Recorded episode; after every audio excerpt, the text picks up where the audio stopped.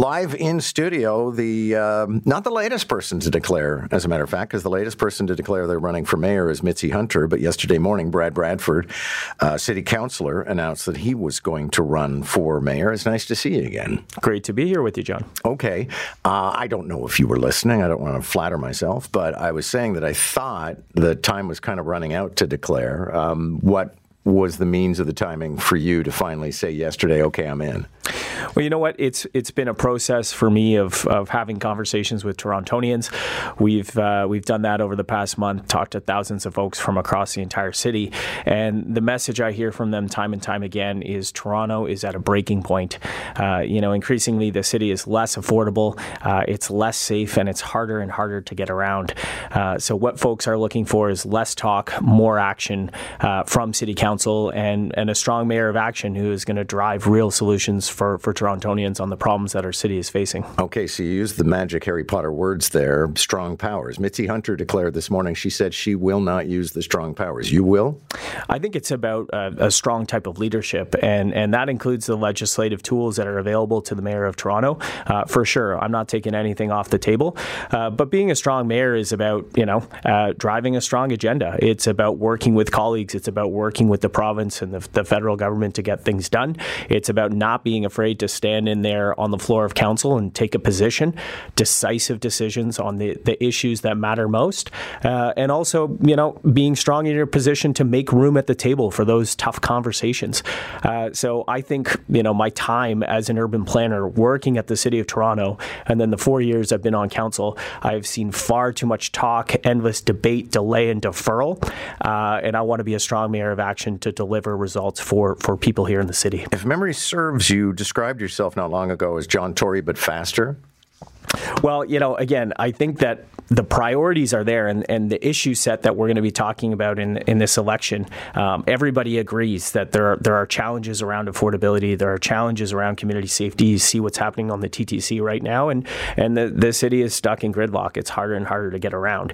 It's going to be about the approach to the issues. And right. I think, you know, like even at council today, we are opening up a debate and a, another discussion, uh, another debate on the Gardiner, a decision that was made, you know, 2015 so you would stick with that decision? Yeah, of course. Finish the Gardiner. Yeah, and actually, a billion dollars. We would do it faster. Infrastructure in a big city is always very expensive. These projects are complicated, but the idea to take a decision from nearly a decade ago, go back to the drawing board, open up an environmental assessment, and have no plan on on what you would actually do otherwise, um, to suggest that there's cost savings in doing doing something like that in an environment where construction costs are through the roof, we have labor shortages, right. financing. It's just not realistic. Okay, but we also have a record in this town of coming up with a plan and then deciding maybe it's not a good plan, but we might as well do it. Yeah, well, I, I think we have a, a, record in this town of coming up with a plan. Everybody that runs for mayor comes up with new plans, and, and what we don't see is actually delivering on the plans. What we don't see is actual results, whether that's transit or housing or, or even right. making the city safer. So okay, but to dwell on the, the expressway for a moment, you're an go. urban planner. Yeah, you know that in cities around the world, we're not doing elevated freeways anymore. As a matter of fact, we're taking them down. Well, and and you know, in Montreal, they just took one down. Yep. That hasn't exactly been a, a resounding success in that city. What What's unique about the Gardiner is this is one of the busiest trucking corridors uh, in North America. Rochester, Buffalo, Toronto, Montreal uh, moves a lot of goods, and we are still a city with an active port. We do a lot of shipping. Uh, we're a growing city, and that trucking traffic has to go somewhere. So the idea that you're going to take it from you know a, a, highway, an elevated highway, and you're going to slam all of that trucking traffic uh, down into a neighborhood and then ramp it right back up to another highway um, 90% of the Gardiner would remain elevated. And the idea that you'll want to just tear down 700 meters just to ramp it back up to the DVP is not really well thought through. Um, there's a tremendous housing opportunity down at the um, the Keating precinct there. Right. And again, if you want to be a bigger opportunity if we didn't. It, it would perhaps be marginally bigger, but we're talking about seven and a half acres of housing that could be delivered now uh, on on city land. And the idea of delaying this for five more years to have more discussion more debate about something that we're ultimately going to have to do anyways. Uh, that is just where City Hall is disconnected from Torontonians, the priorities of getting things moving and building housing. And I'm going to be a mayor who takes strong action to deliver results. Um, we have to talk about policing because mm-hmm. you voted to take money away from police, did you not?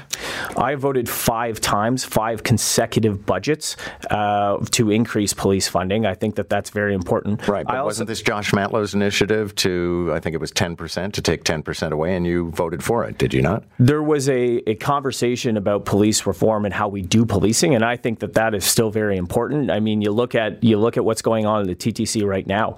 Okay. Uh, we need we need responses that are addressing the issues. I think we also have to have a better understanding of what are the issues that that need to be answered. So you look at the crime on the TTC. That's a broad bucket, but there are folks who are you know homeless. Uh, there are folks who are struggling with addiction. There are folks who are in mental health crisis, and there is violent criminal activity right. taking place on the TTC. But should we reduce the Toronto Police budget? Absolutely not. You look at uh, my vote a month and a half ago. It was the largest police budget increase uh, that the city has done since amalgamation. Forty-eight million dollars, two hundred frontline officers. Uh, you know, I was a vocal proponent and, and supporter of that because if you turn back the clock, we actually had 700 more frontline officers under the David Miller administration in 2003 than we have today, and yet the city has grown by a million people. So we obviously need to resource the police so that they can do their job. We also need to have a conversation about how we can get effective community safety outcomes,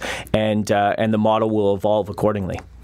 This city is pooched at the moment financially and I don't know what the fix is. You got to deal with that as a city councilor today, uh, and then maybe as mayor on the 27th of June. But what the heck are we going to do?